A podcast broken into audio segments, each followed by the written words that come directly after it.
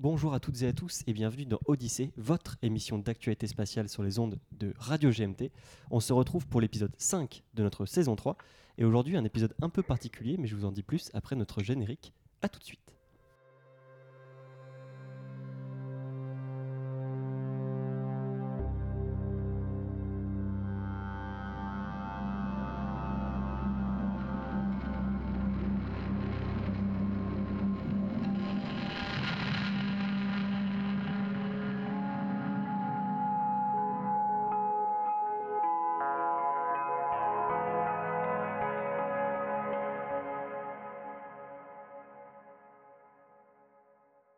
Se retrouve donc pour un nouvel épisode de notre saison 3, l'épisode 5.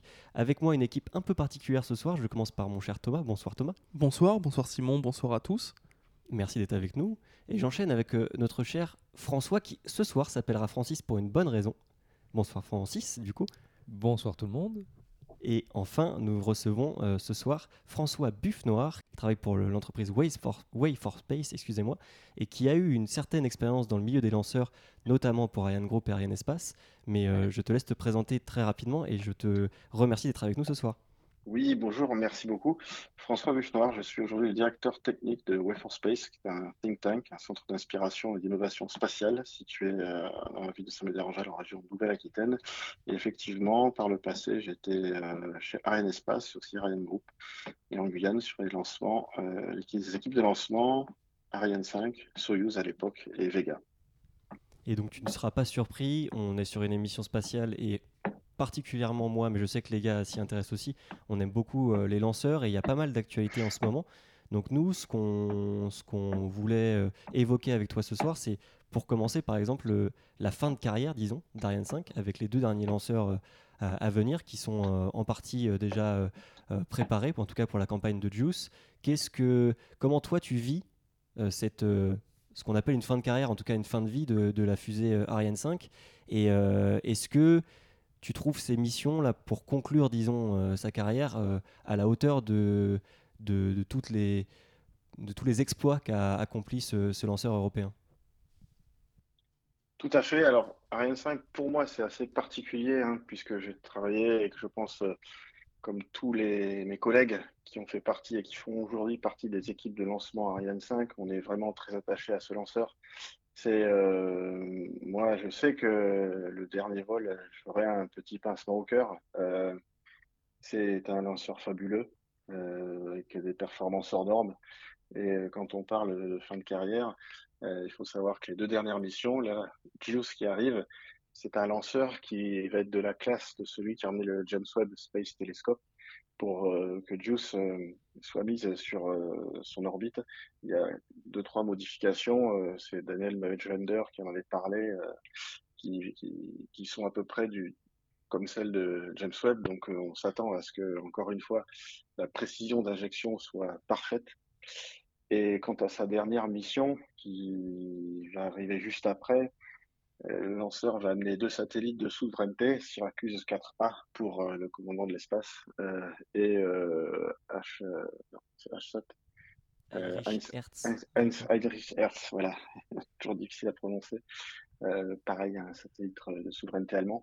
Donc, deux missions importantes qui préfigurent aussi euh, finalement le, le- quelque part l'actualité du spatial. hein. on parle de plus en plus de, de souveraineté euh, au niveau de l'espace et euh, de besoin de d'avoir des moyens de, protection et de défense.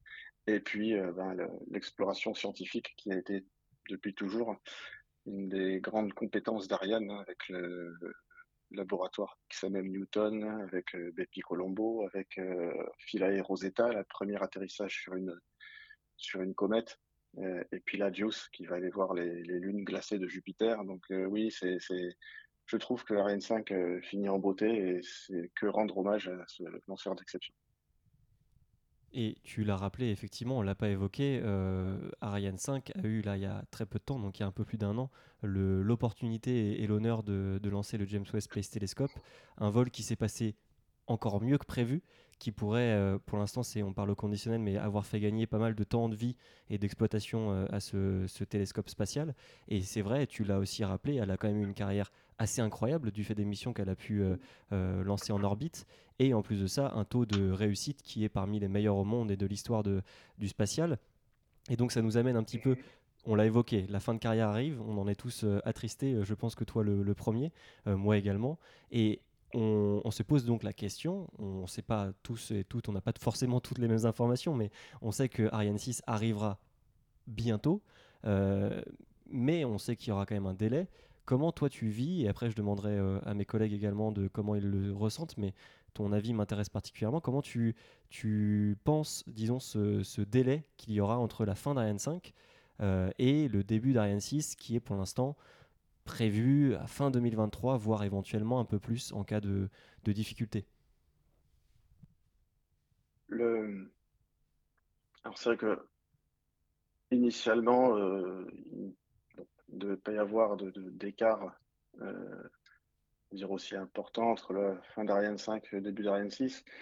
Bon, il y a encore eu une interview récente de André Hubert Roussel dans Les Échos qui a très bien expliqué euh, les raisons, hein, entre le, Covid et puis quelques soucis techniques, euh, le, qui fait qu'aujourd'hui, le premier vol est prévu et toutes les équipes d'Ariane Group sont mobilisées pour le euh, premier vol fin 2023.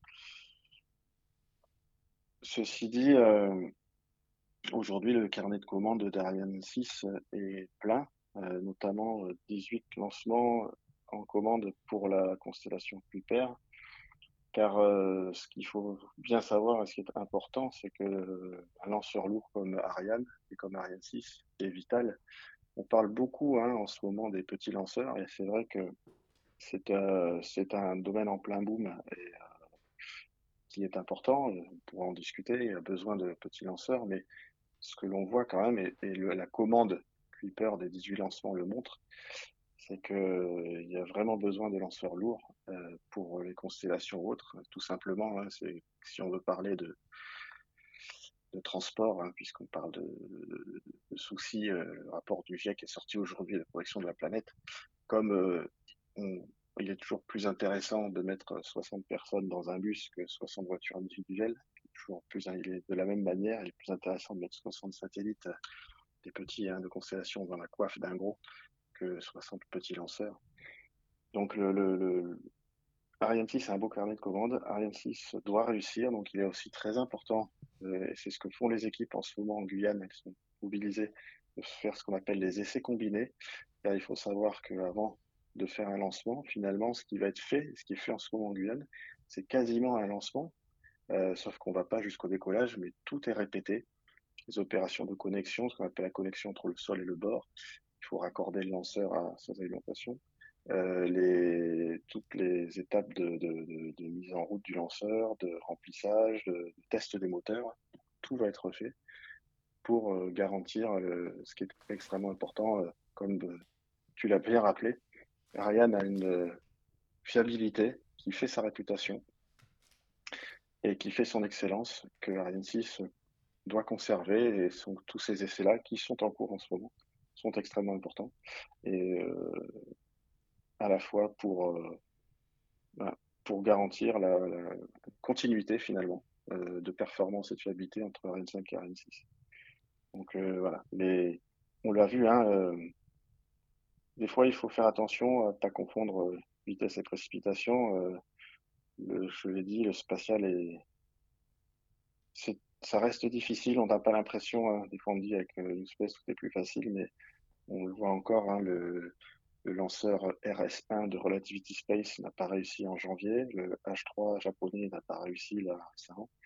Donc euh, voilà, il faut. Il y a un gros challenge à relever et les équipes font tout pour bien faire les choses. Donc euh, on attend, euh, on sera tous derrière Ariane 6 et très heureuse d'avoir décollé en fin d'année. Tu as évoqué un terme tout à l'heure qui m'intéresse, tu as parlé de souveraineté et je me demandais Ariane, c'est la souveraineté de qui? Parce que l'ESA, c'est pas l'Union européenne. Donc finalement, avoir une fusée Ariane 6, avoir une Vega, c'est la souveraineté pour qui? Alors, l'ESA, euh, effectivement, c'est pas exactement l'Union européenne, mais il ne vous aura pas échappé que la constellation Iris, qui est de elle de la Commission européenne, partira sur Ariane.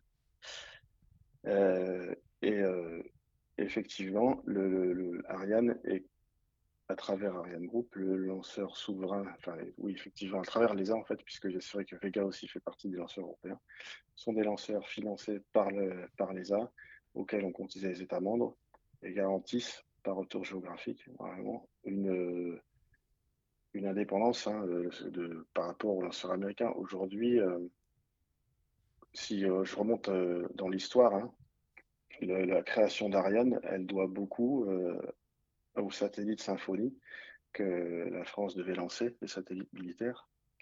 Et faute de lanceur, puisque le lanceur Europa n'avait pas réussi, il a fallu passer par un lanceur américain, sauf que les conditions de lancement imposées par les États-Unis euh, ont été quasiment intenables pour que le satellite soit opérationnel tel qu'on le voulait. Et c'est ce qui a vraiment déclenché. On s'est dit on ne peut pas dépendre des États-Unis. Aujourd'hui, euh, euh, on ne peut pas dépendre d'une puissance tierce, surtout pour des satellites de défense et des satellites de souveraineté. Complètement. Et euh, tu as aussi parlé des essais combinés. Moi, c'est vrai que c'est un sujet qu'on a, qu'on a tous beaucoup suivi sur, euh, sur Ariane 6. Je crois que j'ai noté que ça, ils ont commencé en 2020. Ils en ont fait près de 280 entre les essais mécaniques, thermiques, euh, fluidiques, radio, de radiocom, etc.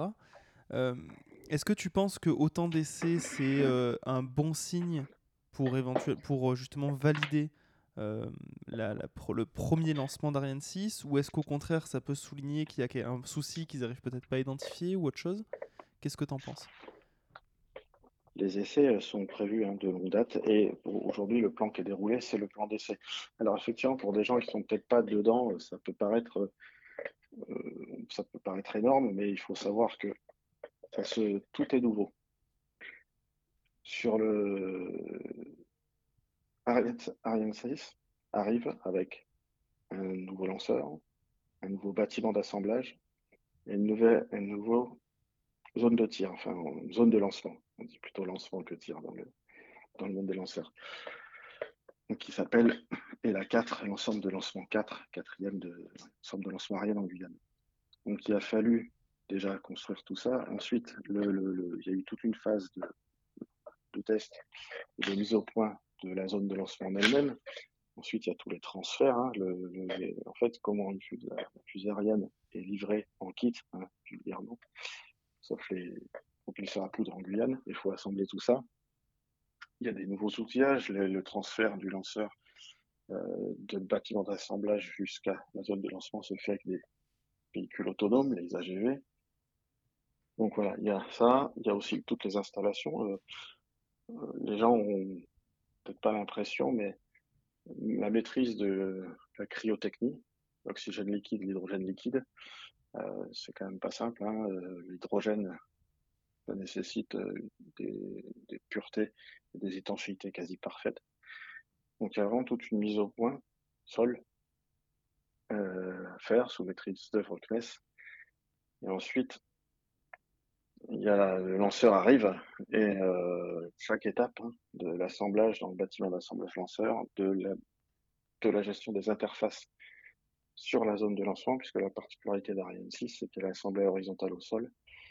Et ensuite, elle est mise sur la zone de lancement, et c'est sur la zone de lancement que sont assemblés les boosters à poudre solide et ensuite la charge utile. Pareil, la charge utile, tout ce qui est euh, tout ce qui est en, ce qu'on appelle encapsulation, c'est-à-dire mettre le satellite sous la coiffe, a été fait euh, et testé dans le bâtiment. Enfin, voilà, c'est une somme d'opérations euh, pour arriver au, lancement qui fait que c'est tout à fait, enfin c'est la procédure normale. Hein. Vous avez dû le voir, hein, ça, ça a été plus médiatisé quand le lanceur lourd SLS a fait son premier vol. Mais vous avez vu, hein, les étanchéités, le lanceur, il avait plusieurs fois de son pas de tir, il est revenu. Enfin, c'est, c'est la mise au point et ça c'est, c'est pas si simple. Je pense que tu as, raison de rappeler qu'un lancement de fusée, surtout un lancement inaugural, même un lancement tout court, hein, c'est euh, plusieurs répétitions, c'est une complexité euh, assez euh, incroyable d'éléments à, à rassembler, enfin de feu vert, disons, de go, comme on l'appelle dans le milieu spatial, à rassembler pour que tout se passe bien durant le lancement. Et justement, dans ce cas-là, parce qu'on sait que tous les acteurs et toutes les actrices du milieu spatial sont extrêmement professionnels et rigoureux, mais il arrive que des lancements se passent mal. On le souhaite bien entendu pas, mais ça arrive. Et là, récemment, enfin récemment, je vais remonter euh, sur l'histoire, disons, de la fusée Vega de la fusée Vega C. La fusée Vega a eu euh, malheureusement un, échec euh, qui nous a fait perdre le satellite Taranis, donc un satellite français qui était censé observer les, phénomènes orageux et, tout ce qui les entoure. Et là, plus récemment, malheureusement, le deuxième vol de la fusée Vega C a été également un échec. comment c'est vécu, toi, je ne sais pas si tu as vécu ces lancements spécifiquement, je pense pas Vega C, mais peut-être Vega, mais comment c'est vécu par les équipes Parce qu'on pense les premiers touchés, il y a aussi bien sûr les clients hein, qui perdent leur satellite, ça c'est certain, mais les premiers touchés et les premières touchées, ce sont les équipes de, euh, de, la fusée, les équipes du, des segments sol. Comment c'est vécu euh, un tel type d'échec, même si bien sûr on ne le souhaite pas, qui peut arriver, et, euh, comment on rebondit? Alors. Bon, petite anecdote, vous le saviez peut-être pas, j'étais le responsable qualité Ariane Espace sur VV15, le vol Vega qui transportait Falcon Eye 1 qui a subi un échec en vol. Donc euh, je peux vous parler de, dedans, de l'impression que ça fait. Euh, c'est extrêmement dur, hein, on va pas se le cacher. Euh, on travaille tous, hein, tout le monde, pour tendu vers le succès. On fait tout notre possible. Hein. En fait, la campagne de lancement, donc c'est toute une préparation du lanceur, évidemment. Rien ne se passe globalement, ça se passe comme prévu parce que tout est bien planifié, mais notre travail consiste à chaque fois qu'il y a un petit écart ou quelque chose qui se passe un peu différemment que prévu, bah, de trouver la solution et de, de la mettre en œuvre. Donc, euh, ce qui mobilise très fortement les équipes. Et euh, comme je l'expliquais, les, les gens sont, voilà, on se donne. En plus, c'est vrai que c'est, vraiment une ambiance d'équipe. Euh, et je parle vraiment d'équipe de lancement parce que dans une équipe de lancement, on va retrouver bah, tous les industriels impliqués. Euh, comme je vous disais, euh, sur Ariane 5, ce sont les équipes Ariane Group, mais aussi les équipes Ariane Espace, bien sûr, mais aussi les équipes du CNES, de, tous les industriels. Je ne voudrais pas en oublier, mais bon, Inter Aerospace, CREM6, CGLX Space, ESQS euh, à travers la PAV, euh, qui sont euh, qui, œuvrent autour du lenteur. Sur un lanceur Vega, c'est la même chose. Il y a Avio, mais aussi les équipes par Espace. Il y a aussi effectivement les équipes Téléspatio, les équipes CGLX Space, MT Aerospace, pareil. Donc voilà, c'est vraiment un travail d'équipe et où les gens se donnent beaucoup. Et quand c'est arrivé, donc je, ne peux pas parler effectivement peux vous dire que oui, on pense beaucoup aux clients. Je me souviens, euh, Taranis, euh, ça devait, euh, enfin, on attendait tout ça quand même, hein, d'aller mesurer l'énergie des orages. C'est une belle mission. Pareil sur Falcon 1, qui était aussi important, et, les deux derniers, Pléiades, sont des satellites qui devaient avoir une résolution, enfin, amener un service assez incroyable. Donc, en plus, en Guyane, hein, on, clients sont là, ils sont en, salle de lancement avec nous. Donc quand je dis quand c'est un échec qu'on vit tous ensemble, c'est vrai. Donc c'est jamais, euh, c'est un, un, moment difficile et c'est après c'est dans la tête, c'est on se pose beaucoup de questions, on se dit qu'est-ce qui s'est passé, qu'est-ce qui s'est passé, mais très vite en fait, euh, le, le, le, but c'est de comprendre euh, vraiment dans l'optique de comprendre pour corriger, amener un correctif et que ça s'améliore. Ça reste euh, même dans l'épreuve un travail collectif. Hein, de, sur le coup, euh, ouais, sur, sur, le coup, c'est difficile, mais après, on, voilà. Je pense qu'aussi, euh, alors même si c'est difficile pour les clients, comme on l'expliquait, il y a quand même, on sait que dans le spatial, on essaye d'avoir les lanceurs les plus fiables possibles, et Ariane 5 en est un bon exemple. Mais ça, c'est une, le spatial n'est pas à l'abri d'échecs encore. Et on entend bien dans ta voix que ça reste quelque chose de, très présent, alors que ça fait maintenant quelques années que, que cet échec est, arrivé. Mais pour euh, ne pas rester sur une note, disons, négative, il y a aussi et heureusement beaucoup plus de succès que d'échecs. Et Oui, si bien tu sûr. avais un succès notable dans ta carrière, à- à- pas forcément auquel tu as participé, mais un lancement réussi qui t'a particulièrement touché, tu citerais lequel? Ah, ah je, je- ça serait compliqué. Il je y te en a demande pas de, de- de- Ouais, ouais, de ouais, mettre ouais. tous les autres sur le côté, mais si là t'en as un qui te vient à l'esprit, euh, ce serait lequel et pourquoi? Ah, bah, je, je- ouais, moi, si j'en avais un, je dirais que c'était le vol euh, qui s'appelait euh, vol Ariane VA. Ils ont tous un numéro VA 243 parce que c'était la centième Ariane 5. Donc, euh, l'ambiance était particulière. Euh, on était, euh, on avait, je crois, encore plus tous envie de, que ça soit parfait parce qu'il y avait cette, cette, cette notion du centième vol. Il y avait eu en plus organisé en métropole pas mal de- de choses pour l'occasion. Ils avaient même fait un film du Ariane Espace Ariane Group avec des employés de différents sites qui brandissaient une pancarte euh, centième Ariane 5. Donc quelque part, nous en Guyane, on est, on est, on est dépositaires quelque part de, de, de ces éléments lanceurs qui nous sont, qui nous parviennent de métropole. Et euh, on a tous nos collègues qui sont nos milliers de collègues en métropole et nous derrière, on, on reçoit leur matériel et on est, on est la continuité de la chaîne et on est redevable de, de ces éléments de très bonne qualité qu'ils nous ont envoyés et on a à cœur de tout faire pour, euh, pour réussir. Mais là, comme c'était le centième, euh, voilà, c'était un peu particulier. euh, C'était, euh, ouais, c'était, un, un, un beau souvenir. On a fini tous épuisés, on s'est donné vraiment à fond. Et, euh, ouais, je, dirais que c'est ça. Bah écoute, merci beaucoup. Ah, je me doute bien que tu en aurais eu bien d'autres à, citer, mais euh, merci beaucoup de nous partager cette expérience qui est quand même assez unique. Euh, avant de passer à la seconde partie de l'émission, je propose qu'on se fasse un petit instant euh, Space Culture qui nous sera présenté par mon cher Thomas.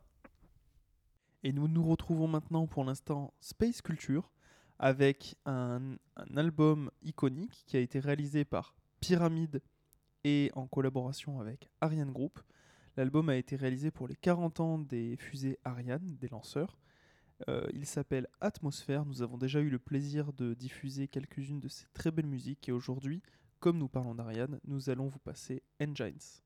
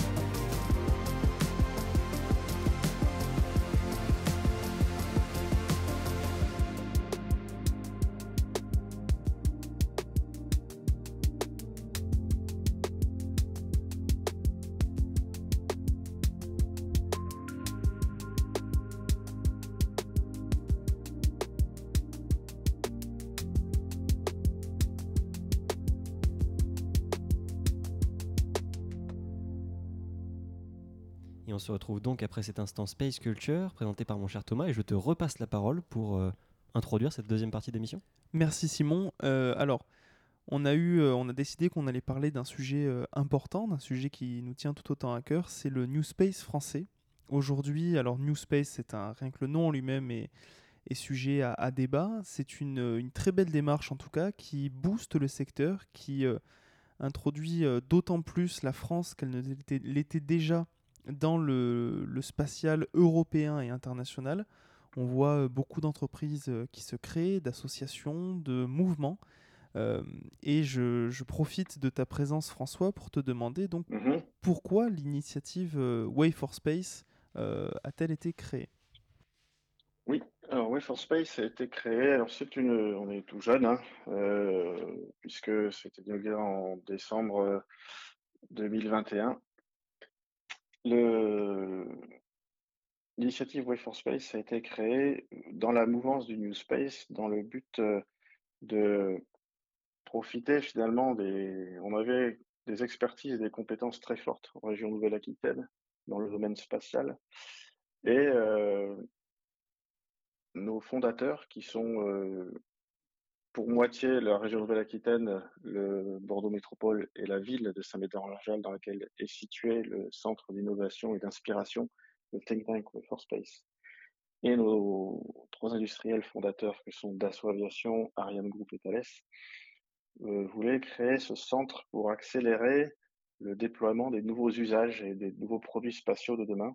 Finalement, c'est développer une expertise collective et prospective sur le futur de l'espace explorer des idées, vérifier leur faisabilité, euh, en ayant accès finalement à des réflexions de haut niveau et expertise à la fois de nos partenaires, mais aussi de, nos membres fondateurs et de nos partenaires, euh, pour euh, par des processus d'innovation et des séances euh, imaginer les projets, imaginer les technologies et bien sûr et profiter justement des, de savoir-faire assez fort qu'on est ici pour faire naître des projets au service du, spatial de demain et amener de la valeur dans la région de Nouvelle-Aquitaine. Et donc, tu parlais de, de, vos actions, disons, dans le, dans le New Space. Euh, moi, j'avais mhm. une question. Quelles sont vos relations avec, euh, donc là je parle, je parle de Way for Space spécifiquement, avec les agences, les organismes de recherche, donc qui sont plutôt euh, ce qu'on peut ce que certains appellent le All Space. Bon, j'aime pas trop cette dénomination, mais voilà, avec les acteurs plus classiques, disons, du domaine spatial. Alors, il faut pas, il faut pas opposer New Space et Old Space. Alors, si vous voulez le New Space, le mieux, hein, la, meilleure définition, je vous invite à aller regarder. Il y a les assises du New Space, dont l'édition euh, encore cette année euh, aura lieu à la station F à Paris au mois de juillet. Et les assises du New Space ont publié un document hein, euh, qui est euh, extrêmement bien fait sur la définition et le New Space en France. Mais euh, on va dire, si je vais résumer tout simplement, le New Space, c'est finalement à la fois des nouveaux usages hein, de l'espace, sortis du traditionnel communication géostationnaire ou scientifique, etc qui sont amenés par des constellations, qui sont amenés par euh, la connectivité euh, Internet of Things, euh, et qui sont amenés par deux choses. Hein. Le New Space, c'est des prix au lancement qui baissent, et aussi, pas que le lancement, mais les satellites, notamment par la production en série. On arrive, et c'est les deux, les deux baissent, le coût des fabrications de satellites et les coûts au lancement. Donc finalement, le New Space, c'est peut-être des applications ou des choses qui existaient, mais qui sont rendues possibles parce que euh, le coût, d'accès à l'espace a, baissé. Typiquement, une application euh, que vous avez sur votre smartphone, euh, sur certaines applications, si c'est 20 euros par mois, vous n'allez pas vous abonner. Si c'est 99 centimes, vous allez vous abonner. Donc, il y a vraiment une relation de cause à effet là-dessus. Et aussi, finalement, l'ouverture à des technologies, à des expérimentations, à du, des, des, des, ruptures technologiques très fortes sur, euh, sur certaines applications qui permettent d'aller explorer d'utiliser l'espace comme, euh, comme on le faisait pas avant. Donc, euh, nous, à Way for Space, on a vraiment cette, fonction, ce rôle d'être transversal hein, dans la filière spatiale et de s'appuyer sur toutes les expertises. Donc on est, on, est à la fois, donc je dis, on est dans, nos partenaires, dans nos membres fondateurs, dans les grands groupes, qui sont Ariane Group, soit Aviation et Thales, mais quand on parlait d'expertise universitaire, dans nos partenaires, on a l'Université de Bordeaux, l'Agence de développement euh, et d'innovation d'Aquitaine, euh, le CEA, la chaire défense aérospatiale de, Sciences Po, par exemple, et, le CEA. Et, euh, on a aussi des relations effectivement avec l'ESA, le CNES et le, commandement de l'espace. Et car finalement, toutes les expertises et nous, ce qu'on pense, notre, vraiment, notre raison d'être et plus-value à Space, c'est que des projets peuvent vraiment naître aussi de, de confronter, de mettre ensemble ces gens-là, euh, et des fois faire travailler ensemble grands groupes et start-up. Euh, il peut y avoir des innovations. On a vu récemment, hein, je crois, des, associations entre Exotrail et Airbus, par exemple. Donc, euh, il, faut qu'ils montrent que les deux sont pas opposés. On a quand même, plutôt que de dire the space, on, pourrait dire traditional space. Il y a les, les, grands groupes euh, essaye de se renouveler aussi hein, et d'innover. Ça existe. Hein. on a vu chez un groupe la présentation de Suzy, euh, l'étage supérieur réutilisable, y a quand même une innovation assez forte. Donc il y a de l'innovation. Mais, euh, mais aussi, euh, quand on parlait de, on parlait de, souveraineté juste avant, si je me replace un peu dans les, dans prérogatives de chacun, euh, le, spatial a besoin d'acteurs solides hein, euh, qui, maintiennent des compétences et euh, qui, ne vont pas en gros disparaître du jour au lendemain. quand on dit, on peut pas non plus. souvent, on dit aux États-Unis, regardez, ils prennent le New Space aux États-Unis, ils prennent des risques. Mais il y a aussi, si je prends l'exemple de United Launch Alliance, pareil, des acteurs bien établis qui permettent de garantir qu'il y aura toujours un lanceur, si on parle des lanceurs, qui sera là et disponible pour le, pour, euh, enfin, c'est pas une entreprise qui va s'effondrer du jour au lendemain. Et euh, en Europe, c'est pareil, des acteurs qui pérennisent finalement le spatial et autour euh, tout un ensemble de startups qui montent et qui amènent des solutions extrêmement innovantes. Et, les deux vont ensemble. Hein. Je donne un autre exemple. Hein.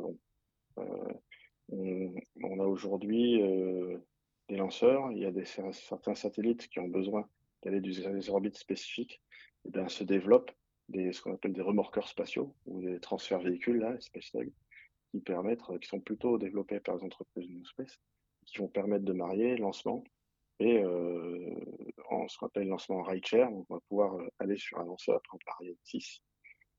Et avec ces euh, Orbital Transfer Vehicle, un satellite va pouvoir se retrouver sur une orbite qui est son orbite propre, qui n'est pas forcément celle au départ du rideshare, et donc tout ça, ça sera un lanceur Ariane 6 avec un orbital transfer véhicule développé par une startup et dedans des CubeSats qui ont peut-être être des CubeSats développés par des universités.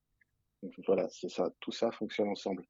Et euh, ça fait d'ailleurs partie aussi de, notre vision et de, ce que l'on promeut au Force Space, d'avoir cette vision d'un écosystème qui travaille ensemble, du grand groupe à la startup. Je m'interrogeais sur un autre type de relation. Historiquement, le travail que vous menez, il était plutôt mené par les sociétés d'astronautique dans les années 20 et 30, même encore 40, 50. Et bon, actuellement, ce qu'il en reste de ces sociétés d'astronautique, c'est plutôt la Fédération astronautique internationale, qui chaque année tient un congrès. Et je me demandais si mhm. typiquement, euh, une, initiative comme la vôtre, euh, de think tank, parce que je, vous avoue que j'ai plus tout à fait en tête le nom français que vous avez donné, euh, ouais, centre d'innovation et d'inspiration, mais c'est vrai que les gens connaissent plus Think Tank. donc voilà, ce, centre d'inspiration d'innovation, est-ce que vous cherchez à vous rapprocher de ce genre de société, d'événements, ou est-ce qu'en fait c'est quelque chose qui est plus trop, plus trop utilisé? Si, il y a assez quand même. Euh, alors, nous, les sociétés astronautiques euh, sont, sont importantes. Hein, on a récemment co-organisé avec l'association astronautique de France, la 3AF, euh, une conférence qui était euh, dans la ville de Saint-Médard-en-Jalles pour présenter la startup Hyperspace qui est implantée euh, dans, à côté de Bordeaux et qui est un moteur extrêmement innovant à propulsion hybride pour faire un, lanceur de classe orbitale. Donc voilà, on était vraiment très heureux de co-organiser cet événement avec la 3F.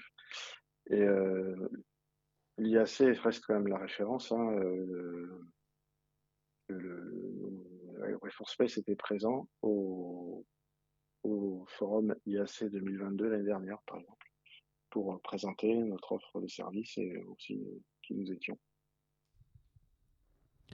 Dans le cadre du New Space, du développement du spatial et de ce qu'on a pu voir sur les 10 à 15 dernières années, comment euh, tu perçois justement euh, alors le, Way for Space à travers la, mouvance du New Space dans les 5 à 10 prochaines années? Les objectifs, les, grandes avancées éventuelles, qu'est-ce que tu, pressens?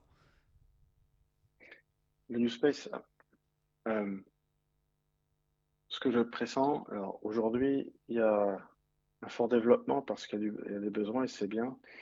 Euh, longtemps, en fait, on n'en a pas parlé, mais l'un des points durs en Europe, hein, c'est pas que en France. Si je compare aux États-Unis, ça venait des financements privés.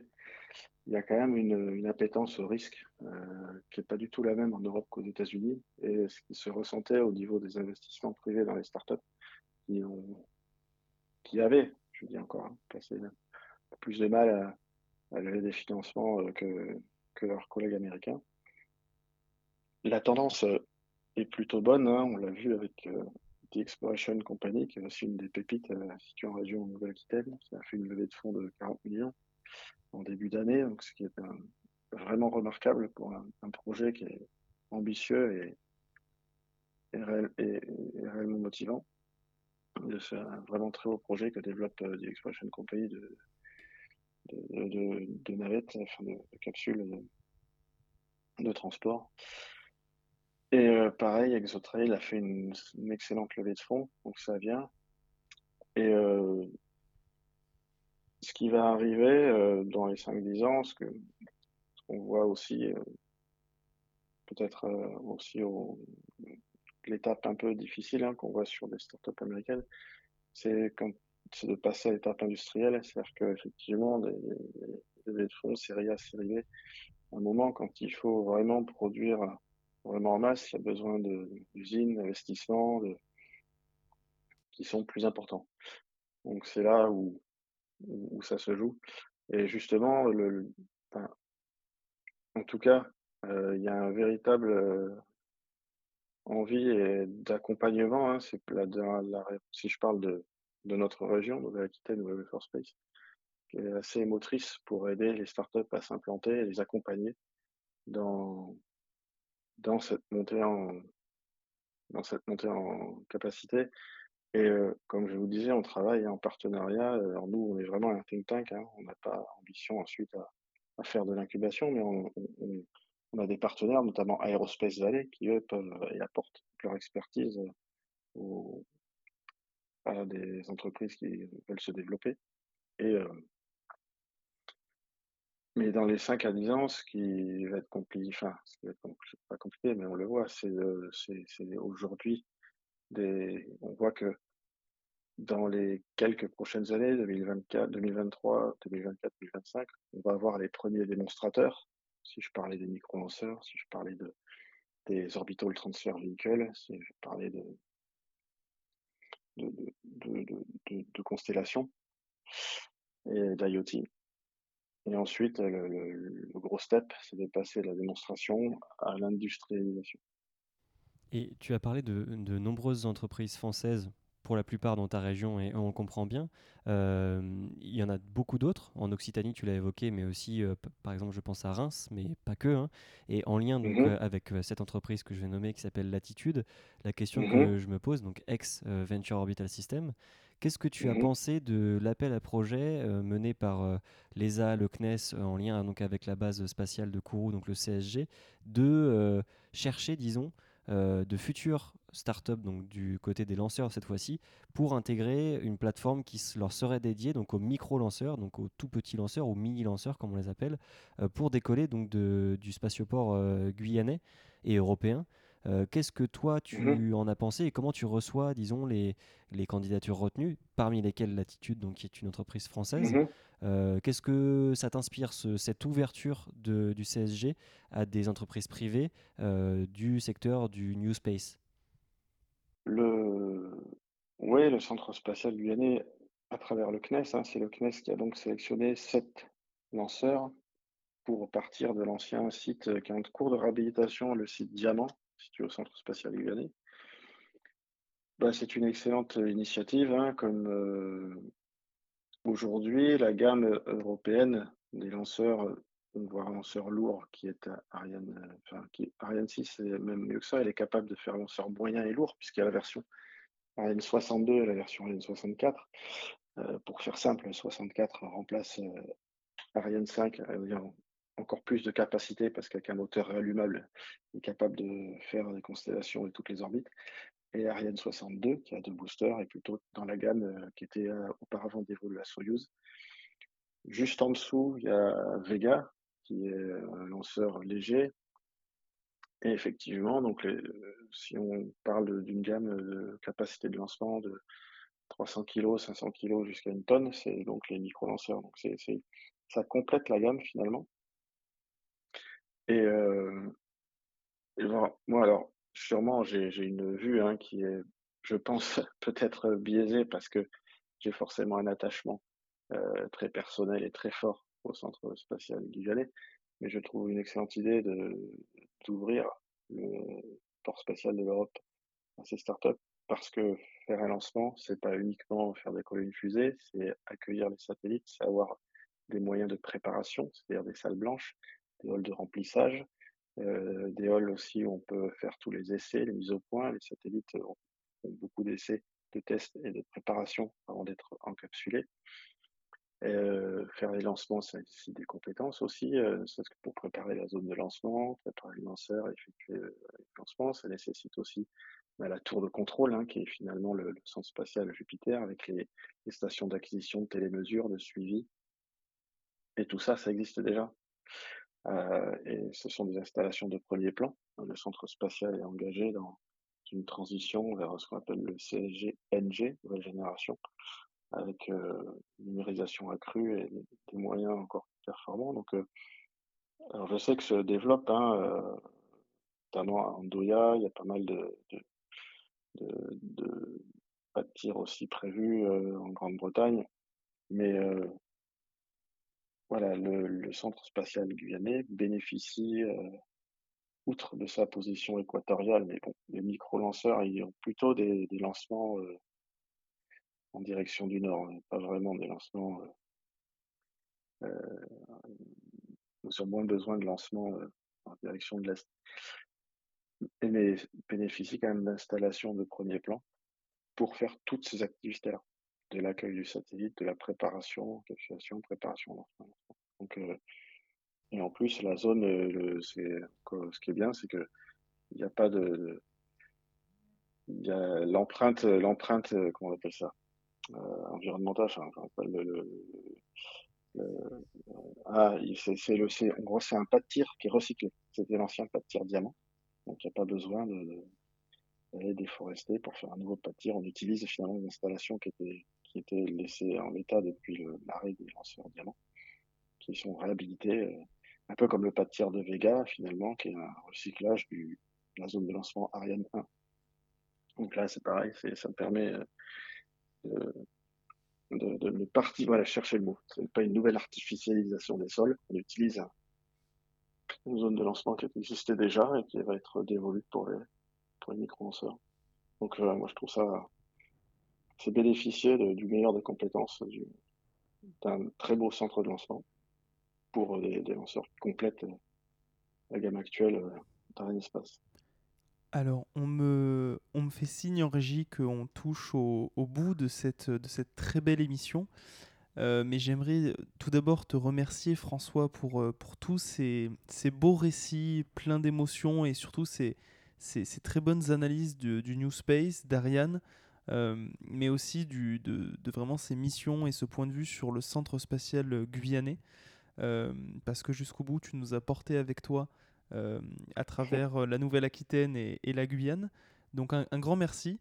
et puis je vais laisser la, la main à Simon pour, pour cette fin d'émission. Bah, je, tiens, je tiens à te remercier. Si, je te laisse dire quelques mots si tu veux, François, pour conclure cette émission. Bah, je vous remercie de m'avoir invité. C'est ça, très intéressant de discuter avec vous et je vous remercie vraiment pour votre écoute. voilà, j'ai toujours l'impression d'avoir dit que 10% de ce que je voulais dire. C'est, je pense, le problème des gens passionnés. Mais pour dire une dernière chose, si aujourd'hui, on le sait, hein, il y a besoin de jeunes qui s'engagent dans des études scientifiques et techniques. Donc, euh, si les jeunes nous écoutent, le spatial, ça fait toujours rêver. Euh, il y a énormément de projets et en plus, euh, comme je le disais, les satellites et le spatial peuvent vraiment nous aider à être au service de la Terre. Donc, foncez, foncez pour le spatial. On a besoin de vous. Bah écoute, je te remercie pour, euh, pour ce discours. Je te rassure, le sentiment de n'avoir dit qu'une petite partie de ce que tu avais noté, on l'a tout à chaque émission. Et euh, voilà, vraiment merci pour euh, cette chance de t'avoir avec nous et peut-être de, de, rediscuter avec toi à l'avenir dans d'autres émissions. Je remercie également mes, mes, collègues, donc merci Thomas. Mais merci à vous. Et merci Francis, alias François officiellement. Et merci à vous. Et euh, on se retrouve très bientôt pour un nouvel épisode d'Odyssée. Je vous invite à continuer à écouter des podcasts sur Radio Good Morning Toulouse et à très bientôt.